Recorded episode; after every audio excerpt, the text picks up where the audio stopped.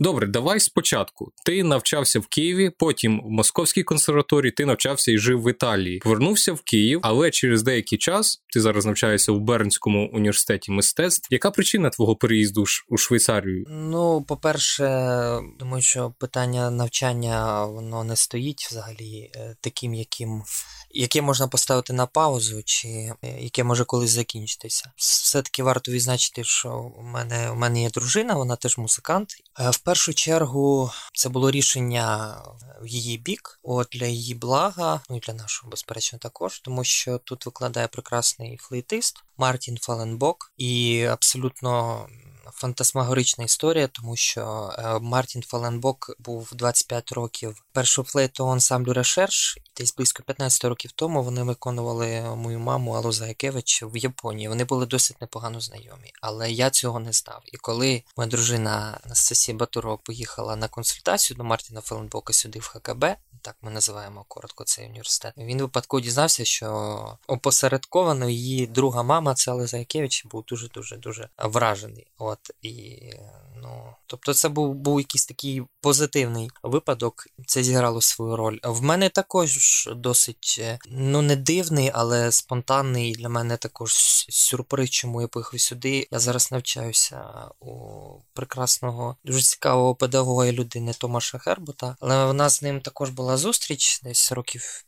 П'ять тому я був на конкурсі у Франції Понтуас Піано Кампус, він називається. І е, я там отримав третю премію. У нас були з ним е, такі дискусії, досить, е, можна сказати, провокативні трошки. Ну, не можу сказати, що ми з ним зійшлися. Або це була гра з його боку. Я не можу цього сказати точно. Але от два випадки, які вирішили нашу долю. І тому ми тепер тут у Берні. Ну, ти так загадково сказав, були якісь провокативні дискусії стосовно чого? Ні, ну стосовно моєї гри е, і взагалі. Томаш дуже цікава людина, але дуже специфічна, така своєрідна. От з одного боку, він не якось е, тоді 5 років тому проявив до мене інтерес, з іншого боку, говорив е, якісь речі, які я не дуже зрозумів з приводу виконання, не з приводу якихось речей, не пов'язаних з мистецтвом. Тобто він тебе розкритикував, і це тебе зацікавило в нього ж навчатися. Тоді я скажу відверто, тоді 5 років тому, якби мені хтось сказав, що буде вчитись в Томаш Хербута, я би сказав, е, що цей, ця людина або цей, ця особа вона жартує, або, можливо, тоді трошки не сповна розуму. От, але це було тоді. А тепер він для мене став відкриттям, тому що тоді я не зрозумів, яка він людина, який він е, музикант і педагог. А зараз, після скільки вже ну півроку, після півроку роботи, от нашої спільної, я дуже дуже задоволений. І він для мене насправді відкриття е, педагогічне, дуже велике і великий сюрприз. Тому насправді життя дуже дивна річ, і ти абсолютно ніколи не знаєш, що може статись колись, і тому, мабуть, е, собі молодому або просто молодим людям з гарячкуватим характером, як у мене, я би завжди радив зберігати холодну голову, тому що ти ніколи не знаєш, з ким ти можеш посваритися, і що потім ця людина може відіграти в твоєму житті. Ну ну от власне, якщо зачепили за твій характер і твою гарячковість, чи нашкодив, чи були такі ситуації? Ситуації в твоїй кар'єрі, коли твоя гарячковість або е, вона нашкодила тобі? По-перше, слово кар'єра, воно досить феймерне і взагалі, е, що значить. Е, кар'єра. Ну так, так, я я, я, я, я розумію, що ти маєш на увазі. Чесно кажучи, слава Богу, ні. Бог мене милував. От. Але в мене були дикі ситуації, коли я жартома говорив якісь речі, а люди цього не розуміли. І потім дуже на це ображались, хоча я ні в якому разі не хотів їх образити. Але переїзд і навчання у Швейцарії це обдуманий крок без емоційної складової якоїсь, без гарячковості. Абсолютно, абсолютно. Ну я можу сказати відверто, що за ті три роки, які я провів в Україні, коли повернувся, якщо вже сказати дуже просто, я не знайшов е, себе у музичному просторі нашої держави, або музичному, або культурному просторі в такому місці. Я б я, я перефразую, я не знайшов себе в такому місці, де б я себе почував комфортно, і де б я бачив перспективи для себе як виконавця, де б я бачив перспективи росту, де б я бачив перспективи створення цікавих проєктів, реалізації якихось нових класних яскравих ідей. Можу сказати відверто, що у мене був досить серйозний burning out, так би мовити, дуже зараз е, популярне і модне слово взагалі в західному світі. Хоча тут це вважається абсолютною нормою. Така маленька ремарка. Я вчуся на магістрі, але на відділенні спеціальних спеціальних магістрів, умовно кажучи. Тобто, це як так скажемо, як постгрейдует, але це магістр, і у мене спеціалізація соліст. А у нас є директор департаменту. Так, цей директор департаменту нашого в нього в цьому році burning out. І він на рік взяв собі паузу. Університет це все прекрасно розуміє. Це вважається тут нормою. От людині треба привести до ладу своє ментальне здоров'я, повернути мізки в норму і але це тут. А в що в мене було в Україні, просто тут я сам для себе пережив цей burning умовно кажучи, вигорання професійне, коли м, справді ти втрачаєш інтерес до справи, ти не бачиш великого сенсу в інтенсивних заняттях, ти не бачиш якого сенсу в тому, що ти робиш далі. От, але. Перше, в мене був момент того, що знову ж таки я зустрів свою дружину, і спілкування з нею, звичайно, мене якось повернуло до тонусу життєвого. От ми ще рік тому хотіли поїхати. Тобто, виходить, у 19-му році ми їздили, поступали. Ми поступали в різні університети. Я поступив в школу вищу в Мюнстері, але там ми вирішили не залишатися, і там деякі були проблеми також у Анастасії. От тому так це було дуже зважене рішення. Ми, Ми цього хотіли. Ми слава Богу, це отримали. Стосовно музичного простору в Україні і твого вигорання, а сам музичний простір, який там стосується класичної музики, в Україні він побудований, і, мабуть, і в цьому його і перевага, і величезний недолік в тому, що його по суті потрібно формувати під себе завжди, самому собі створювати і самому в ньому жити. Інакше якоїсь такої системи немає, там де ти в неї якби імплементуєшся і працюєш уже. Тобто тебе не надихало, демотивувало те, що ти не потрапляєш ось в цю систему, яка є, яка не яка є в Україні, або ти не бачив собі сили створювати щось, ну йти проти цієї системи, створювати щось своє. От що саме тебе демотивувало, коли ти жив в Україні, після того як ти повернувся знову ж таки з-за кордону, коли ти навчався в Москві і в Італії? Прекрасне твоє запитання.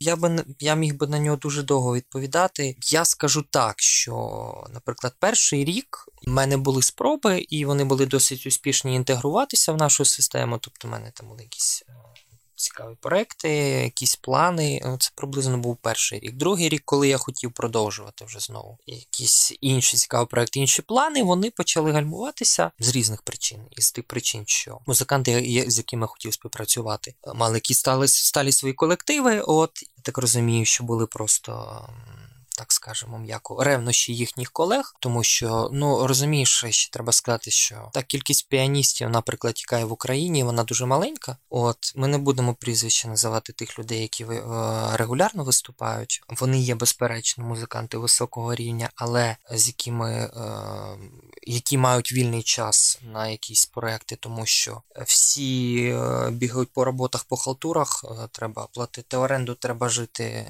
звичайним життям. А безперечно, фінансова сторона має також дуже велику, ну, вона фактично є однією з найголовніших. Плюс, скажімо так, я не побачив я не побачив бажання е, культурної спільноти, з якою я був, яку я був залучений, прийняти мене в коло е, рівних собі або в коло своїх, умовно кажучи. Тому що я все одно розумієш, коли ти 9 років за кордоном, якийсь унікальний менталітет от українців. Це стосується дуже багатьох речей. Ну, я думаю, що я, я і є, умовно кажучи, таким і і не туди, і не сюди. Ну так, то розумієш, ну люди, які їдуть, які потім повертаються. Я я не знаю чому, але від них якесь дуже дивне ставлення, мені здається. Можливо, я в чомусь трошки перебільшую. Дивись, е, люди або культурне середовище звертає на тебе увагу по-справжньому тільки тоді, коли ти став. ну от Наприклад, історія Оксани Линів. Тобто, коли ти поїхав, ти там став е, суперстар на заході, ти зробив реноме собі велике, і уже повернувся в Україну, не те, що повернувся в Україну, але ти починаєш робити якісь такі медійну собі підтримку дуже серйозно в Україні, але це все базується на твоїх великих здобутках, все таки за кордоном. Ну це все таки не причина не в тому, що ти повинен щось видатне зробити за кордоном. Річ у тім, що музика взагалі, і от класична, зокрема, вона не входить е, в порядок в інформаційний порядок денний України. Якби це було на регулярній постійній основі, що ми постійно слухаємо музику, пишемо про музику, і в цій музиці є класична музика, то не потрібно там дуже сильно аж вигравати всі підряд премії, щоб про тебе просто говорили. Це було просто звичайною нормою. Мені здається, у цьому проблема. Я от про що хотів поговорити, от щоб конкретніше було зрозуміло особисто для мене, коли ти 9 років був за кордоном, ти приїхав, ну щоб закрити цей київський період. Ти приїхав в Київ, і в тебе була конкретна мета, яка ти хотів е, бути концертуючим піаністом, який грає в українських філармоніях, чи в тебе був якийсь свій власний проект, там камерний або сольний з іншими музикантами, щось абсолютно нове, що ти хотів робити якось самотужки проти якоїсь державної системи фінансування і так далі. Ну, по-перше, в мене е, було бажання, хай воно буде трошки наївне, я тоді це розумів, але в мене було бажання. По-перше, повернутися додому, щоб щось показати. Перше, по-друге, щоб щось створювати. І по-третє, просто так склались обставини, тому що якби я міг залишитися далі в Італії, я би швидше за все, безперечно, там залишився, тому що це ну, неймовірна країна, дуже цікаві люди. Ще справа, що там культурне середовище, воно теж дуже кон'юнктурне, і тому, якщо, якщо нема когось зверху, хто тебе може за руку привести, умовно кажучи, кабінети, де тобі можуть допомагати, ну це я дуже так алегорійно говорю. Тобто тебе мають познайомити з менеджер, з менеджерами ті люди, які мають е, безперечно вагу, або ну або конкурси, але Італія це країна тисячі конкурсів, тому ці всі конкурси по великому рахунку не мають е, ніякого сенсу. Але я справді хотів. Е, тоді в мене були дискусії також з моїм професором, з е, пані Діною Йофе. От і вона мені казала, що Костя, ти. Ти українець, так, ти отримав прекрасну освіту, але ти мусиш щось робити своє вдома, щось своє. І я бачу в цьому теж твій сенс, е, якусь твою маленьку місію. Ну розумієш, е, Стас, е, концертуючий піаніст Української філармонії, ну це виходить там 4-5 основних філармоній, всі інші філармонії це локальні маленькі міста. Тобто, ну це звичайно гіпотетично можливо, але чесно кажучи, я собі це досить досить слабо уявляю, тому що мені здається, що навіть такі наші справді видатні музиканти, як Юрій Кот, наприклад, ну вони не їздять по всіх 24 областях чи, о, чи 23. Е. А не їздять тому, що їм не дозволяє якась ну, фізична підготовка, бажання, або це якісь інші причини. Наприклад, що їх філармонія це не захоче бачити, або публіка не піде, чи інструмент не дозволяє грати. От в чому саме причина, чому у нас піаністи не регулярно грають у, в українських філармоніях, а тільки вибірково. Е, в першу чергу інструмент, тому що інструмент це тільки. Е, почнемо з того, що в Київській філармонії зараз обидва інструменти, м'яко кажуть, бажають е, бажають да, бажають краще. Це так. Мені здається, що вже років 5 мінімум, як у них їхній термін сплив. Розумієш, Національна філармонія України це таки дуже серйозна організація, яка себе показує, яка себе робить промоцію як головної сини країни, але перепрошую, без е, достойного інструменту ця площадка не може називатися першою сценою країни. Апріорі. Є зараз хороші інструменти в Харкові. Взагалі е, такий підйом, безперечно, з е, який прийшов з реставрацією. Але це знаєш, дуже прикро, тому що в великих філармоніях у нас є е, місцеві такі дістрикти, так скажемо, і де диригенти повністю керують репертуарною політикою, повністю керують солістами, і от вони живуть якимось своїм своїм абсолютно життям. І якщо Харків, ми не будемо називати прізвище диригента, от це людина, яка всім керує в, в Харківській філармонії безперечно, вже багато років. От честь і хвала панові за реставрацію. Це велика справа. Е, він вписав своє ім'я в історію, але, наприклад, з приводу репертуарної політики або політики артистів, це все виглядає дуже дивно. От е, і так само в Одесі, також людина, яка керує 25 років. Цим оркестром і фактично і філармонією також. Також е, ця людина повністю все вирішує. Зараз була якась дивна історія в Дніпрі. При тому, що пані Наталя Пономарчук е, зіграла абсолютно свою історичну роль, тому що вона не просто повернула філармонії статус, а зробила дуже багато прекрасних проєктів. І, наприклад, ця людина та пожиттєво мала бути, умовно кажучи, е, також е, художнім керівником, ну але там щось сталося. Якщо так підсумовуючи, то причина, чому у нас немає регулярних концертів піаністів, умовно піаністів, ну просто солістів, тому що немає інструментів. По-перше, по-друге, все залежить від того, е, хто є очільником концертного майданчику і які у нього стосунки особисто з цим музикантом. Я правильно зрозумів? Здається, що якщо дуже примітивно говорити, то так. Е, інша справа, що я думаю, найбільших площадок світу, безперечно, теж є момент того, що людський фактор відіграє одну з головних ролей. Інша справа, що просто величезна кількість солістів, весь час іде ротація. От ясно, що у нас також відбувається якась ротація, але. Але, наприклад, коли до нас приїжджає артист рівня Готє Копусона, який нещодавно от, був промо-концерт Харків Мюзикфесту, це щось абсолютно я навіть не знаю. Хоча так, це ну це віончеліст у першій десятці, кого найбільше концертів взагалі най, один з найзатребуваніших віончелістів світу. Так, це людина з та з світового естеблішменту, і яка є от одним з найуспішніших віончелістів. Це прекрасно, що ця людина знайшла час о, і можливість, але просто виходить так, що артисти е, такого калібру, якщо приїжджають один раз в рік, то це дуже велике щастя. Фактично, це це буває і рідше. Але все ж таки, чому за кордоном музиканти дають там умовно 50-150 концертів на рік? А у нас українські солісти, можливо, за декілька років стільки концертів не дають. Не тільки ж все впирається в інструмент і в якісь особисті. Безперечно, ну в першу чергу це те слово, яке зараз стає в нас дуже популярним, але я поки що не бачу реально, що воно щось означає. Це культурний менеджмент, так званий. Тобто, у нас, наприклад, з'являється дуже потужний культурний менеджмент, як очільники Довженко центру, вже екс, як е, пан Козленко і як очільник Українського інституту, пан Шейко. Шейко, так.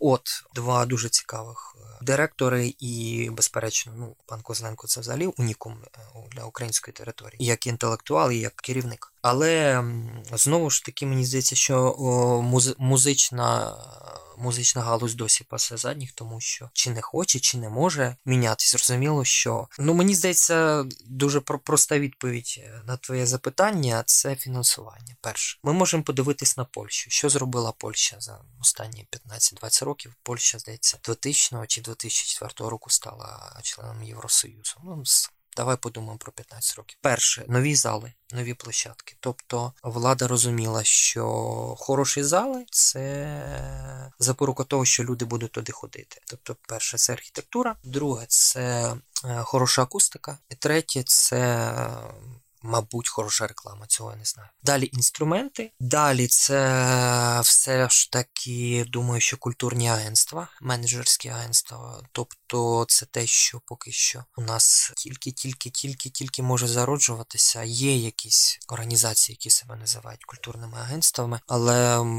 мені тяжко сказати, чи ми можемо на західний західний зразок їх так називати. Тобто е, тут причина е, інфраструктурна і у підтримці держави фінансовій. Просто в мене складається враження, навіть якщо забрати компонент держави, в принципі.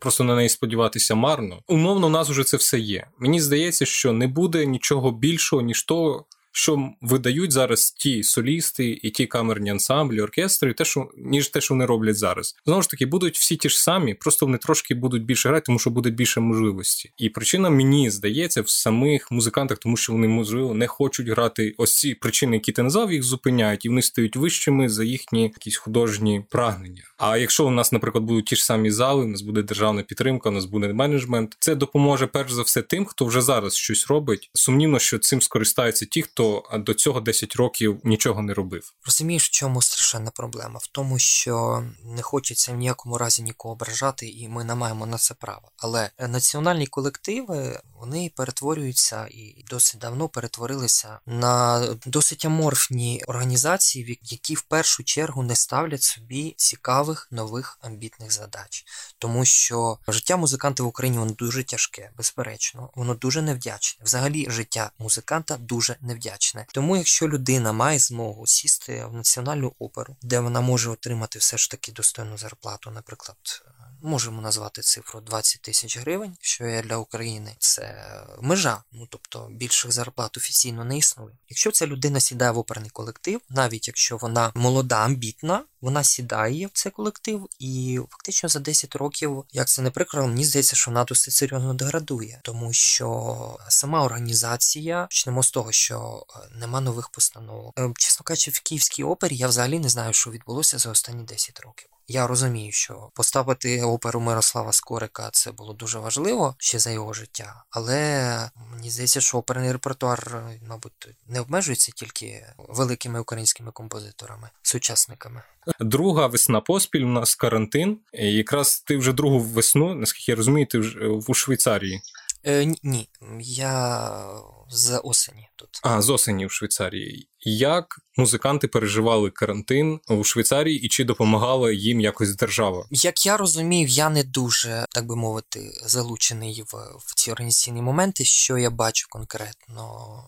Тут я знаю, що у нас є БСО, Бернський оркестр і Берн, Bern Symphony Orchestra. Концертів немає вже, мені здається, що з листопада. Тобто, наприклад, Вересень-жовтень було так, були концерти, просто масковий режим без обмежень, е, були солісти, досить серйозні. Потім з листопада, якщо я не помиляюся, е, все зачинилося. Як я розумію, платять зарплату мінімум 80%, можливо і 100% тобто повне забезпечення. Я не можу точно сказати, наприклад, з приводу Бернського оркестру, чи він державний чи ні. Я думаю, що тут, як і взагалі на, на заході, це або 50 на 50, або взагалі 80 на 20. Все ж таки е, мусимо сказати, що Швейцарія надзвичайно багата країна з надзвичайно багатими фондами, які, коли потрібна підтримка, вони включаться на, на повну силу. Я знаю, що в мене знайомі мають практику в оркестрі. Півроку в них не було.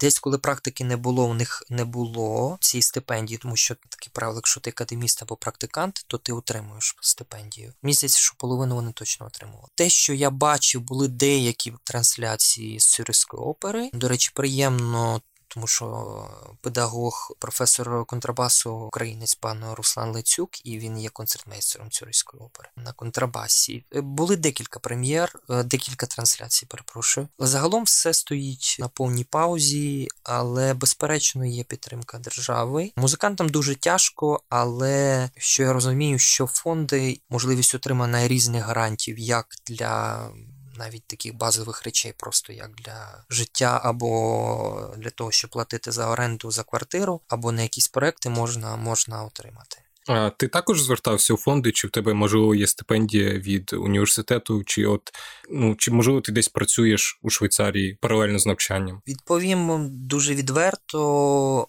Ми отримуємо стипендію обоє. Працювати по закону ми можемо тільки з от, тільки з березня. Коли ти запитав, е, чому ми чому ми думали їхати в Швейцарію, взагалі мені здається, що це було б дивно, але якби в нас не було стипендії, поїхати в країну з одним з найвищих рівнів життя в світі з України, ну м'яко кажучи, нереально. Але перше, це мені дуже допоміг е, мій педагог. Тобто він е, він знайшов мені просто приватну стипендію. От просто звернувся до людини, якоїсь не буду говорити конкретно якої, і пояснив ситуацію. Людина сказала: Добре, в мене є така то сума, я не буду її називати, але, наприклад, е, цієї суми при економному використанні можна може вистачити наприклад, до року навіть на життя тут разом з орендою. Анастасія отримала стипендію іншу. За цей час, поки ми тут, ми вже декілька виграли ще фондів, от і, чесно кажучи, не, не збираємось зупинятися на тому, що просити ще якусь підтримку, тому що ну просто нам ніде брати ці кошти. Е, у нас є приватні учні, але з питанням роботи зараз дуже складно. Е, фактично, єдина офіційна робота, яка в нас може бути, це викладачі. Щоб працювати викладачем у Швейцарії, ти повинен мати спеціалізований диплом, педагогічний, на який ми плануємо вступати тільки через через рік. Зараз ми вчимося на звичайних магістрах. Але приватна практика теж може нас рятувати, але зараз через корону загалом це теж дуже тяжко. Але я мушу сказати, що, наприклад, людям, які які розуміють, що Швейцарія це шалено дорого, це справді шалено дорого. Але я можу сказати абсолютно 100%, що такого рівня підтримки з фондів і різних організацій, яку можна знайти в Швейцарії зараз, я думаю, що немає фактично це єдина країна, яка готова. Я просто розкажу е, приклад з нашого життя і назву суму, яку отримала наша знайома. Це альтистка з Петербурга. Причому не знаю, так вийшло, але вона насправді дуже дуже дуже була нужденна, і вона насправді була мабуть, найбільш достойна цієї безпрецедентної достатньої підтримки, тому що в нас неповної сім'ї, досить неблагополучний. А вона отримала разову стипендію на один рік у розмірі 25 тисяч франків. От, ну щоб розуміти, це 750 тисяч гривень десь виходить зараз. Це сума серйозна. Якщо жити, от, наприклад, так як ми живемо з моєю дружиною, якщо на одного, то цієї суми може вистачити на два роки. Але це треба бути дуже дуже розумно витрачати ці кошти. Ну, якщо вже так прямо порахувати, десь 1200-1400 франків може вистачити, але це мінімум. Тобто це такі базові речі з такою досить жорсткою економією. От, але Просто найголовніше, цей фонд ніколи цю людину не бачив. Цей фонд не проводив ніяких розслідувань там через спецслужби чи через ще щось. Е, цей фонд просто підтримував конкретно. До речі, конкретно людей тільки зі Східної Європи. От цей фонд працює тільки для людей з Східної Європи, тобто це, е, так розумію, в основному Україна, Росія, Білорусь. Я думаю, що Польща вже ні. Ну так оця дівчинка отримала цю стипендію і Ну, це максимум. Тобто я не знаю більше стипендій на рік в такому розмірі в Швейцарії маю на увазі. Ну і і взагалі, чесно кажучи, зараз я не знаю, де, де можуть дати такі такі гроші, просто умовно кажучи, просто так. Я так розумію, що це не єдиний випадок. В принципі, менші суми, але музиканти можуть отримати від різних фондів. Якщо не в одному, то вони можуть звернутися в інший. Абсолютно. Ну, наприклад, моя дружина відправила 20 ем, заявок в різні фонди. Е, майже всі були негативні, але декілька з них було позитивних. От це маленькі, це маленькі гранти, але е, потім також е, не не можу не сказати про нашу школу, в я просто захоплююсь тим, наскільки все-таки вона переживає за нас. Піврічне навчання тут коштує 1100 франків. В минулому році ми подавали на грант, щоб нам е, відшкодували цю суму. Нам її відшкодували. Через півроку ми ми мали знову платити ці гроші за навчання. Ми знову подали на грант, і так вийшло випадково, що моя дружина була в комітеті, вона не не голосувала. Але в день, коли вони приймали рішення, голова тут є окрема людина, яка займається тільки грантами, тільки підтримкою різною, десь може допомагати. Тобто людина, яка повністю займається от такими от питаннями. Вона сказала: ви знаєте я подзвонила в, в компанію Siemens, розказала їм нашу ситуацію. Вони сказали: звичайно, у нас є за 85 тисяч, ми вам дамо, і ви зможете всім дати стипендію. Тобто, уяви собі, подавало 140 чи 150 людей на цю стипендію. Коли мені розказала це моя дружина, ну просто просто людина, яка тут працює, просто позвонила в компанію Siemens, а компанія Siemens просто сказала: звичайно, з величезним задоволенням, ми вас підтримаємо. Ну, тут тут слів немає абсолютно ніяких. Це, ну, в цьому плані це, звичайно, Марс. І взагалі.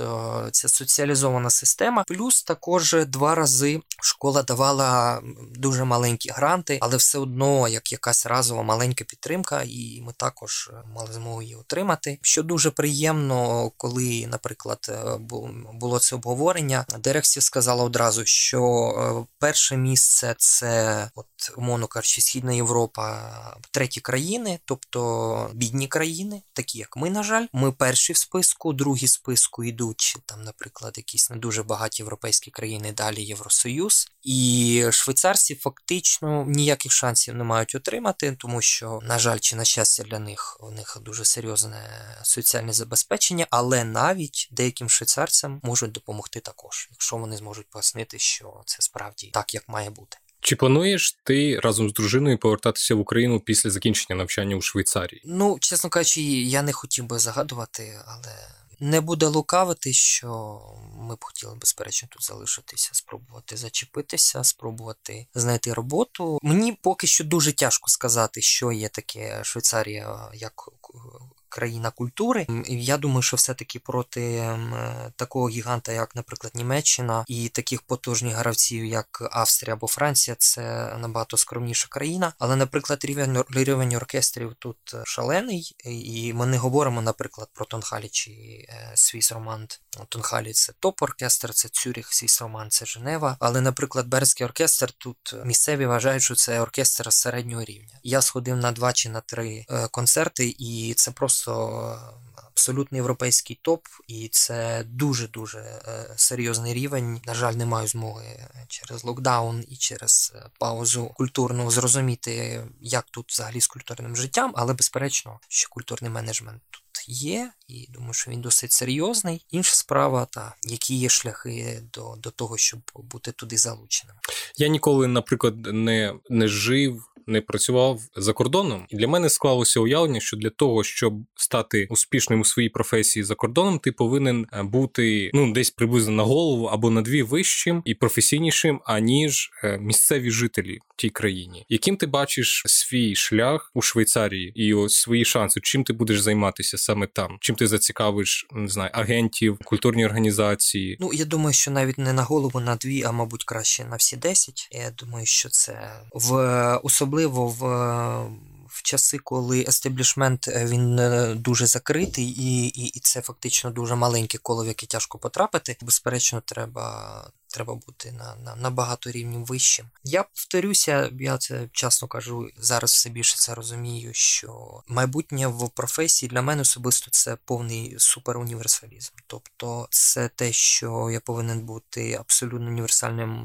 виконавцем, солістом. Для мене не може не має бути ніяких білих плям. І, наприклад, нещодавно в мене була розмова з, з дуже дуже дуже цікавим флейтистом, який тут 14 років, е, який фактично вчився всіх найкращих флейтистів, які зараз взагалі викладають. Е, він сам поляк, трошки старший за мене. Людина отримала абсолютно феноменальну школу, дуже багато грав проб в оркестри, два рази був учасником люсянського фестивалю, виконував твори під орудою Белеза. Ну, людина, яка фактично 14 років варила, вариться, крутиться в цьому такому важкому досить світі. Але при цьому, наприклад, людина, яка досі досі для себе не знайшла місця роботи і досі в вільному пошуку. І е, цей е, хлопець мені сказав е, чудову фразу, що, наприклад, там 20-30 років тому виконавець міг собі дозволити бути найкращим, наприклад, в дуже обмеженому репертуарі. Тобто ти стаєш великим шопеністом або Моцарт, Бетховен, Шуберт, Шуман і наприклад, все. Або тільки тільки Бах, або тільки, умовно кажучи, 20 століття чи модерн. От а виклики нашого часу потребують е, суперуніверсалізму. І, наприклад, мені завжди було цікаво різні речі. Так завжди. Мене більше було серце лежало більше до бароко і до і до 20-го сторіччя, так воно все і залишилося. Але е, я розумію, що просто не можу собі дозволити мати якісь білі плями. Е, з приводу того, ким я себе бачу, це прекрасне запитання. А я думаю, що конкретної відповіді е, на нього немає. Ну, ти б ти б радше був солістом в камерному ансамблі грав або б викладав. Все разом, тому що без викладання неможливо залишитись в цій країні. Тобто це апріорі те, що мене думаю, чекає, і це те, теж дуже велика робота. У мене є досвід викладацький і приватний, також дуже невдячна справа. От, але без неї просто ніяк. Те, що я бачу зараз, успішні люди тут, е, вони універсали. Тобто вони мають сольні проекти, вони мають е, камерні проекти і вони викладають все разом. На всіх сільцях, звичайно, не, не всидиш, але постійно треба бути готовим до будь-якої пропозиції позиції. Так, так. Тобто, ну, наприклад, чим я займався останні півроку тут.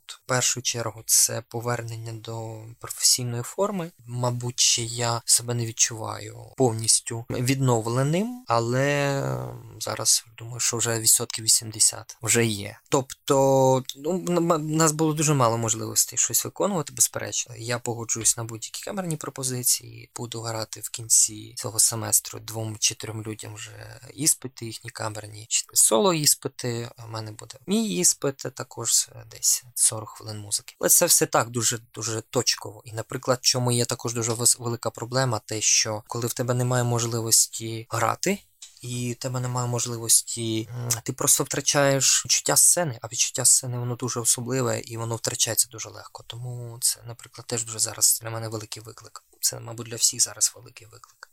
Що ти здобув для себе особисто від навчання у свого швейцарського професора? Щось змінилося в твоєму підході, розумінні музики, якихось творів, підходів, методів, ну або що? Тобто, чи на якість це вплине? Я розумію, що Швейцарія це зовсім інший рівень життя. Це, якщо примітивно казати, це зовсім інший краєвид з вікна. Але ти все таки ти ну тебе великий досвід навчання у крутих професорів. А от саме цікаво, чи ну, за цей короткий час у Швейцарії це дало якийсь якісний поштовх саме у твоєму виконавстві? Знову ж таки скажу відверто, що на початку року ми вирішили готуватися е, до одного дуже серйозного конкурсу, там де була дуже велика хрестоматійна програма. Ми підготували п'ять класичних сонат, три концерти, одна крупна романтична форма і ще деякі е, дрібниці. Тобто, це все ми пройшли за останні півроку. На жаль, на цей конкурс я не пройшов відбір, але це абсолютно мене не засмутило. Що було дуже дуже позитивного в нашій роботі, це ще раз кажу, що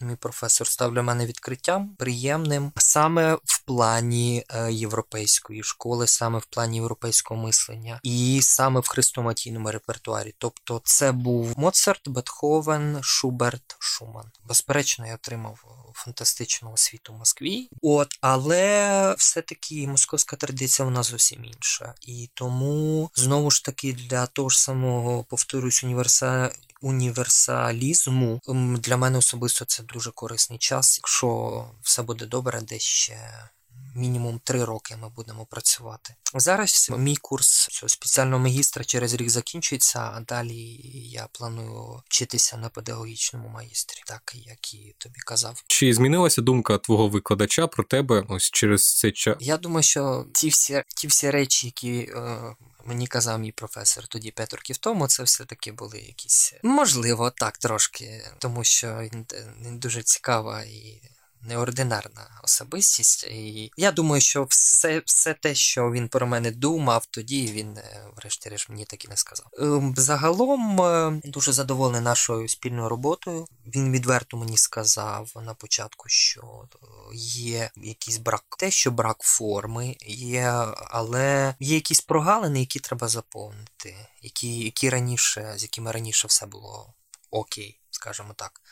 От, але особисто для себе я бачу, що робота дуже плідна. Нещодавно мав розмову з ще з одним моїм педагогом, і вона сказала прекрасну фразу: не можна хотіти грати, як ти грав колись. Дуже примітивно звучить, але кожен період свого творчого життя ти рухаєшся, ти ростеш. Зараз я прийшов до до такого, до якоїсь такої межі, коли я повинен знову перегорнути якусь сторінку особистісну, рухатись далі, уже з тим всім багажем, тим всім досвідом, який в мене є зараз. Безперечно, кожен знає свої сильні сторони, кожен виконавець знає, в чому він класний. От те твоє особистісне сильне, що в тобі є, ти його плекай, ти його розвивай, але відкривай для себе нові обрії, став собі нові задачі, е, навантажуй себе з кожним днем все більше. Інша справа, що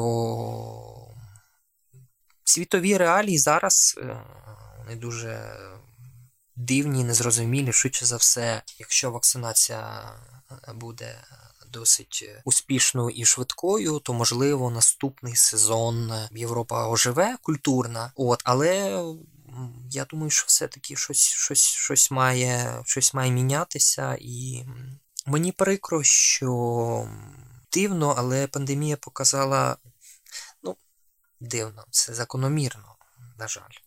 Пандемія показала, що взагалі світ культури це якийсь такий малесенький острівець з якимись дивними людьми, які роблять якісь такі дивні речі. А для обивателя на жаль, е, життя зовсім інше. Був прекрасний спіч Анни Софі Мутер, е, здається, чи зимою, чи, чи здається, зимою на якійсь дуже серйозній премії європейській, коли вона сказала, що панове політики, е, ви повинні рятувати нас, тому що тому що ми врятуємо вас.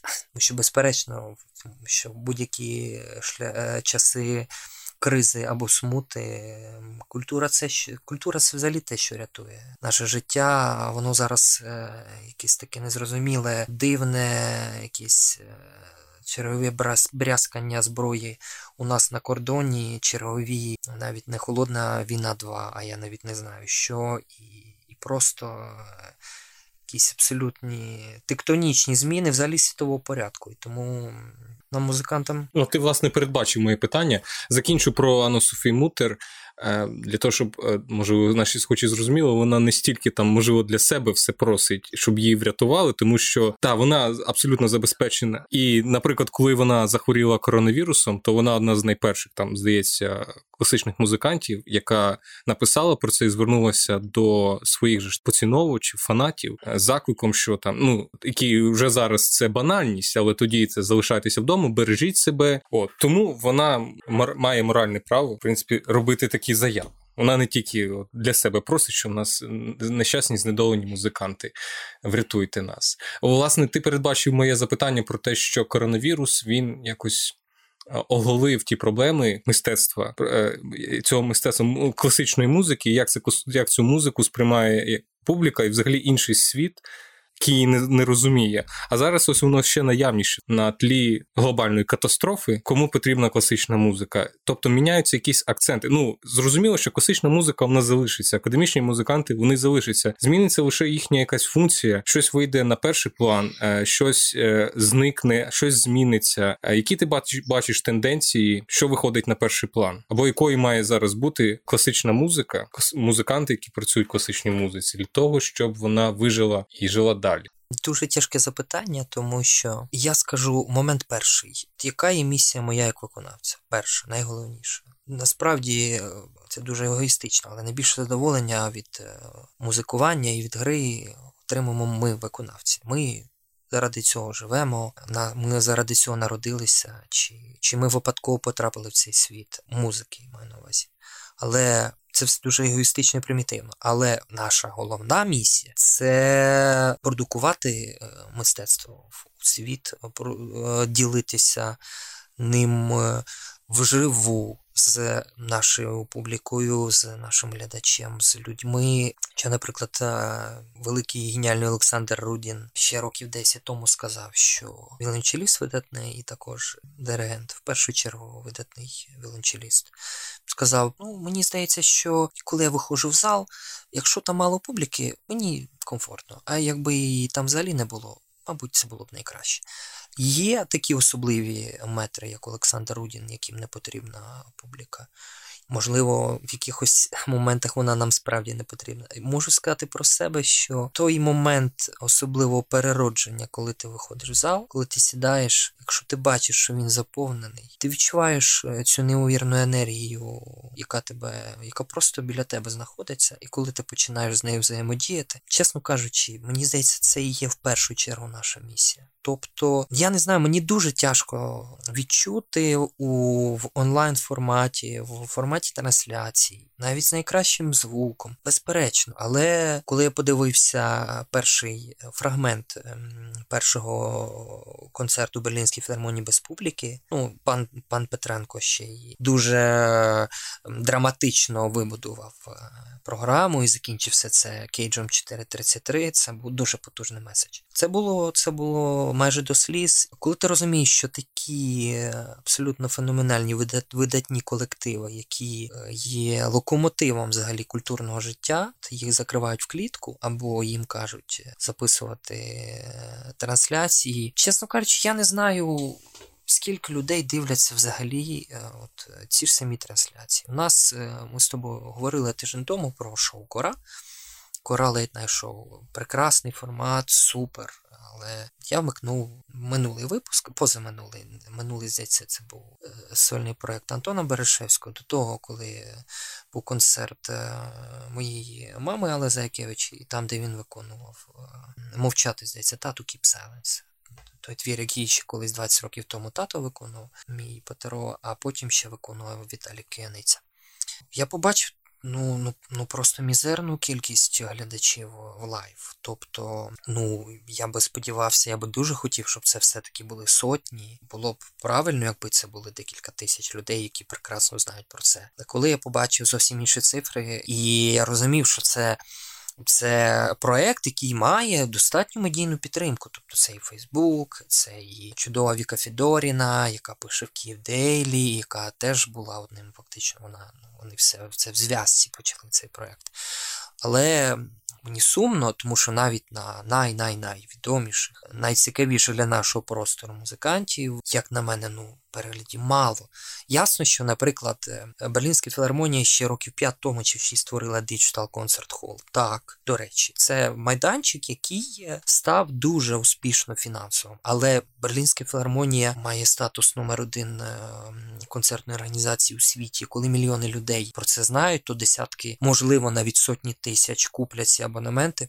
До речі, такий цікавий момент меркантильно-фінансовий. Е, з відкриттям Digital Concert Hall е, музикантам е, Берлінської філармонії в два рази підвищили зарплати тому що такі були прибутки. Так, такі були прибутки. Тобто, е, ну ти ж знаєш систему німецьких оркестрів, там є ставка, в кожній землі своя ставка, найвища ставка в Мюнхені, тому що Баварії найдорожчі ціни. В Берліні середня ставка. От їм підвищили два рази зарплату, у них стали найбільші зарплати в Німеччині завдяки Digital Concert Hall. Завдяки Digital Concert Hall. Але ще раз кажу, це колектив, е, який 50 е, чи 60 років, мабуть, і більше, робив собі реноме першого оркестру планети, і коли ти маєш, звичайно, таку історію і такий такий experience у всьому, і маєш класний розумний менеджмент, ну, цей менеджмент почне правильно працювати. А, Або, наприклад, або, наприклад, Метрополітен От е, американський оркестр, це ж це ж катастрофа. Метрополітен не третина оркестру, та третина оркестру пішло, і третина музикантів, чи ледь не половина, поїхали в Європу шукати собі, уявити собі це. це це не те, що без прецеденту, це нонсенс. Перша топ та, тобто настільки коронакриза вдарила, так розумієш, так це Америка, країна, яка виділяє 2 трильйони на підтримку економіки. 2 трильйони.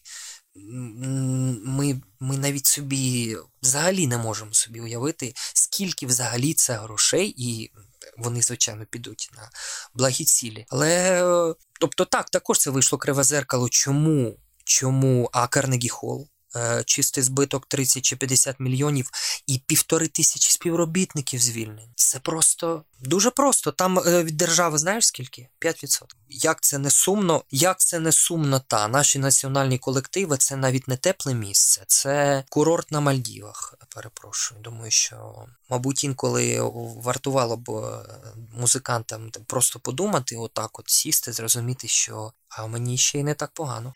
Е, йшла тенденція до того, що музиканти, оперні театри, філармонії і так далі, концертні установи, вони намагалися якось е, допомогти людям. Які потрапили в біду з коронавірусом, шили маски, влаштовували концерти, костюмні відділи оперних театрів, шили захисний одяг для медиків і так далі. Ну багато таких корисних ініціатив, які виходили за межі суто мистецьких і були суспільно соціально корисними. Натомість ми в Україні я повсякчас це помічав, що музиканти зосереджені е, виключно на собі і на своїх потребах. Хоча знову ж таки, якщо подивитися на досвід того ж самого Карнегі Холл і Метрополітен Опера, там де е, просто людей звільняють або просто не дають їм зарплатню, е, можна було б задуматися, замислитися на хвильку. Так, те, що ти сказав, я до чого вів, що ті концертні установи, ті музиканти, які допомагали і показували, що їхнє мистецтво і вони самі корисні для суспільства. Після того як весь світ вийде з карантину, то ці на ці оркестри і на ці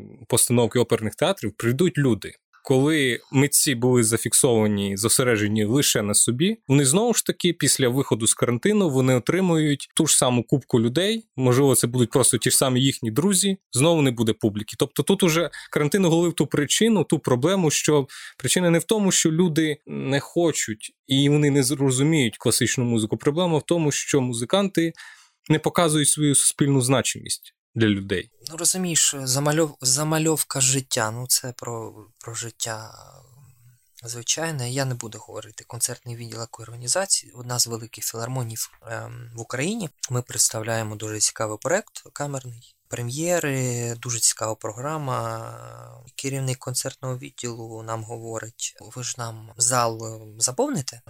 А що значить зал заповнити? Ну як? Ну у нас же реклами немає. Ви ж всю рекламу зробите за нас. Ми кажемо, ну ми щось зробимо. А що ви не можете нам в цьому плані як допомогти? А, а ну ви ж також знаєте, що ну і фінансування ж у нас скромне, ну тому і, і ви за це отримаєте там ну щось. Тут тут розумієш питання не в грошах, але коли ми, коли особисто я пам'ятаю свої відчуття, ми вийшли в цей зал після двох місяців біготні на по ефірах, там сям, всіх кличемо. Я побачив ледь-ледь третину залу, боляче. Просто і ти розумієш, що тобто виходить так, організація концертна, яка повинна повністю цим займатися. І ну не те, що перепрошую плювати, так, а їй, ну так, так і так і так сойдет, не знаю, чи чи для чого ці прем'єри, чи тим більше ой, для чого сучасна музика, боже ж мій. Ми краще в 357 разі граємо прощальну симфонію і е, загасимо свічки. Ну, причина ж дуже проста, тому що е, керівник концертного відділу він з будь-яких причин карантин, не карантин, він отримує свою зарплатню. Є концерт чи немає концерту. А ти хочеш е, гонорар, Ну так, будь ласка, заповнюй концертну залу. От такі українські реалії. Чесно кажучи, дуже дуже шкода, що що наші, що що. Але розумієте, це через реалії життя. Оркестранти чи музиканти особливо не думали про те, що розумієш, тут ж є питання також дій влади, тобто закрити на локдаун тоді на три місяці чи на два, коли у нас взагалі не було хворих е, на коронавірус, і відкрити все, коли у нас пішла перша хвиля. Ну, чемпіони по боротьбі з коронавірусом. Так треба ще е, це. Думаю, що Нобелівський комітет би зацікавився. От, ну не будемо.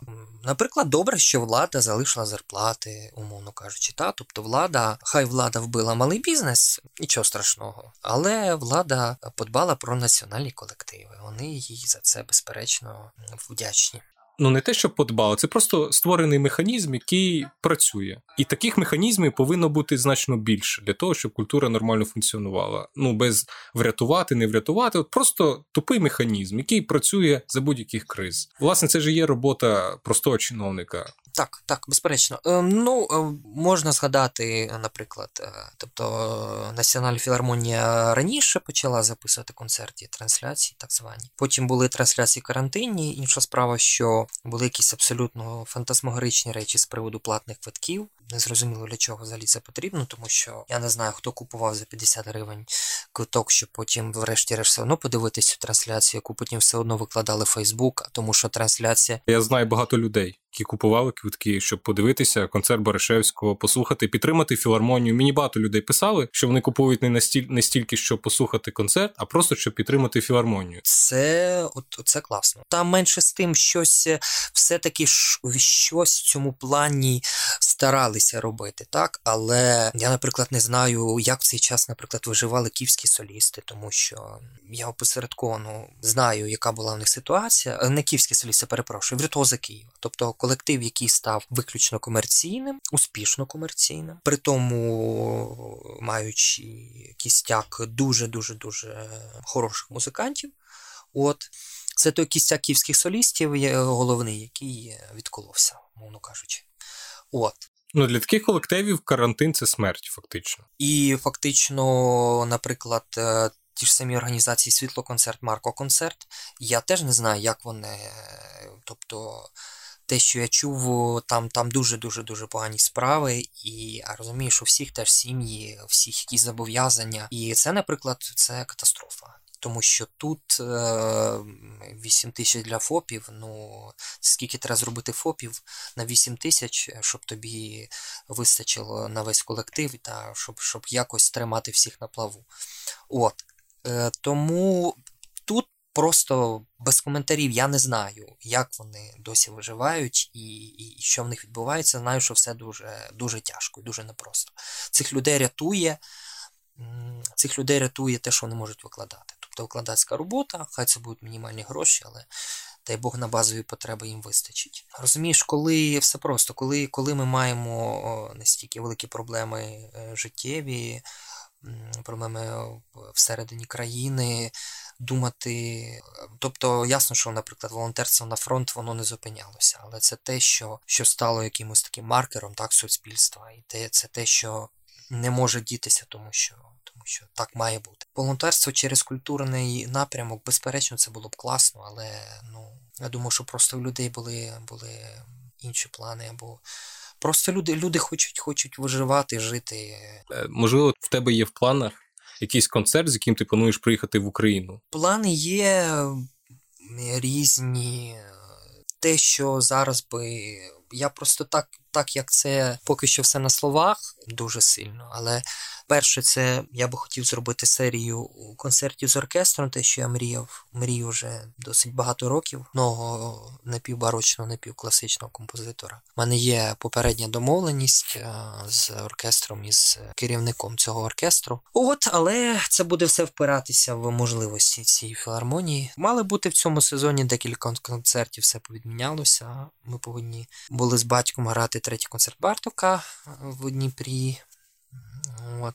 Ще були деякі плани, ну але сам розумієш, і або і через локдаун, і через якісь інші речі. І також є є в мене в планах е, виконати один потужний е, вокальний цикл для середнього чоловічого голосу. От е, я думаю, що це його з композитор 20-го сторіччя. Його ніколи ще. Швидше за все, цей цикл ніколи не виконував в Україні. От, але це також, також питання. Тобто, все це, все, розумієш, будь-які плани, все дуже в підвішеному стані, особливо зважаючи на те, що ну, незрозуміло, як у нас буде розвиватися ситуація епідеміологічна на наступний рік. Тобто виглядає так, що знову знову все це буде маятником. Тобто вихід з хвилі, хвиля, хвиля, вихід з хвилі. Наразі я, я це бачу так. Ну, врешті-решт, так, воно все закінчиться. Знову почнеться нове концертне життя, але воно буде зовсім інакше, мені здається, аніж це було до карантину. Так, безперечно, інша справа, що що важливо, все-таки треба повертати людей до залу,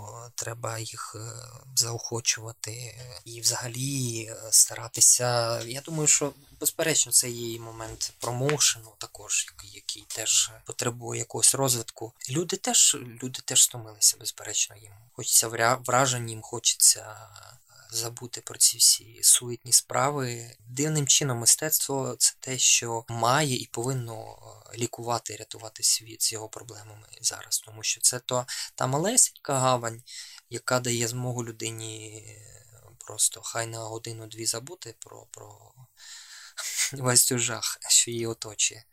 От. І тому в цьому, безперечно, також наша велика місія. Будемо сподіватися, що все стане знову ж добре. Наш ефірний час підбігає кінця, вже підбіг кінця. Дякую тобі, нашим слухачам. Нагадую, що з нами був і розмовляв Костянтин Тостуха, український піаніст, який нині живе і навчається в Швейцарії, навчається у Бернському університеті мистецтв. Дякую тобі, Костю, за розмову. Всім па-па.